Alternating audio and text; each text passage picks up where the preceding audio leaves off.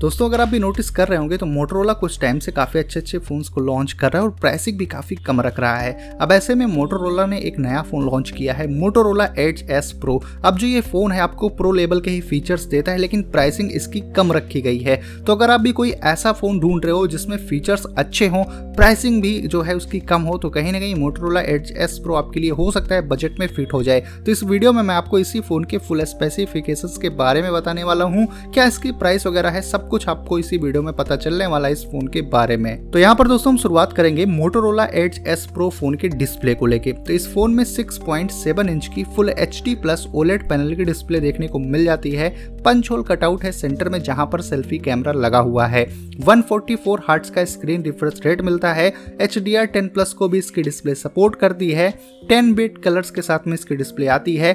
SGSI protection भी आपको देखने को मिल जाता है। DC डिमिंग HBM का भी सपोर्ट मिलता है और DCI-P3 कलर स्पेस भी आपको इसमें देखने को मिलता है। तो डिस्प्ले पे काफी ज्यादा फोकस किया गया, डिस्प्ले आपको काफी अच्छी इस फोन की देखने को मिल जाएगी। अगर आप गेमिंग करते हो तो 144 हर्ट्ज का स्क्रीन रिफ्रेश रेट जो आपको मिलता है वो काफी ज्यादा हेल्प करने वाला है आपकी गेमिंग में। तो ओवरऑल डिस्प्ले काफी अच्छी आपको इस फोन की मिलती है। इस फोन में मिलता है क्वालकॉम स्नैपड्रैगन 870 चिपसेट वाला प्रोसेसर। अब जो ये प्रोसेसर है दोस्तों 888 जितना तो पावरफुल नहीं है, लेकिन आप गेमिंग वगैरह काफी अच्छे से इसमें कर सकते हो, कोई डाउट नहीं है। और इसमें आर्डिनो 650 का GPU भी आपको देखने को मिल जाता है। वैसे इस फोन में आपको 2-3 अलग अलग वेरिएंट देखने को मिलते हैं स्टोरेज और रैम के, लेकिन जो सबसे टॉप वेरिएंट है उसमें 12GB की LPDDR5 की रैम है और 256GB की UFS 3.1 की स्टोरेज भी मिल जाती है। इस फोन में Android 11 के साथ में MIUI 2.0 मिलता है, जो काफ़ी अच्छे से परफॉर्मेंस देने वाला है। वैसे दोस्तों इस फोन में आपको रियर साइड में ट्रिपल कैमरे का सेटअप मिलता है। प्राइमरी कैमरा 108 मेगापिक्सल का है, 16 मेगापिक्सल का अल्ट्रा वाइड लेंस है और 8 मेगापिक्सल का टेलीफोटो लेंस मिलता है। अब जो टेलीफोटो लेंस है दोस्तों ये 5x ऑप्टिकल जूम और 50x डिजिटल जूम को सपोर्ट करता है।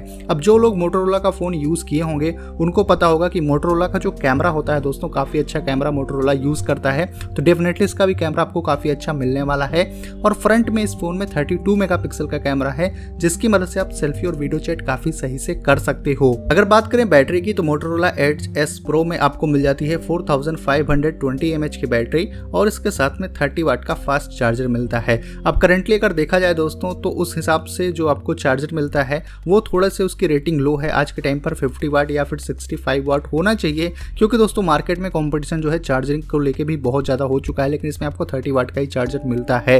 और कनेक्टिविटी की अगर बात करें तो इसमें 5G है, 4G LTE dual band wifi, Bluetooth, GPS, USB Type-C port, charging और डेटा ट्रांसफर के लिए। तो दोस्तों कुछ इन्हीं कमाल के फीचर्स के साथ में मोटोरोला एज S Pro हो चुका है लॉन्च। और बात करें अगर इसके प्राइसिंग की तो फिलहाल दोस्तों ये फोन अभी चाइना के अंदर में लॉन्च हुआ और जो इसका बेस वेरिएंट है 6GB + 128GB, प्राइस मैं आपको कन्वर्ट करके बता रहा हूँ, कुछ 27,500 रुपीज के आसपास निकल कर आती है। तो अगर आप दोस्तों प्राइसिंग देखते हो तो उस हिसाब से फीचर्स आपको इस फोन में अच्छे खासे देखने को मिलते हैं। अगर बात करें दोस्तों इस फोन के इंडिया लॉन्च वगैरह की तो फिलहाल अभी तक कोई अपडेट नहीं है। अब जैसे ये फोन अभी चाइना में लॉन्च हो चुका है तो आप इतना एक्सपेक्ट कर सकते हो कि अगस्त एंड या फिर सितंबर में ये फोन इंडिया में भी लॉन्च हो सकता है। फ्यूचर में कुछ भी अपडेट आता है दोस्तों इस फोन के बारे में तो डेफिनेटली मैं आप लोगों को इन्फॉर्म करने वाला हूं। उम्मीद करता हूं कि ये छोटा सा अपडेट आपको पसंद आया होगा। वीडियो अच्छी लगी हो तो वीडियो को आप लाइक कर दीजिए। चैनल पे अगर आप पहली बार हो तो चैनल को सब्सक्राइब करके बेल आइकन हिट करो कुछ इसी तरह की वीडियोस को देखने के लिए। तो बस दोस्तों फिलहाल के लिए इस वीडियो में इतना ही, मिलता हूँ मैं आपसे अपनी अगले वीडियो में।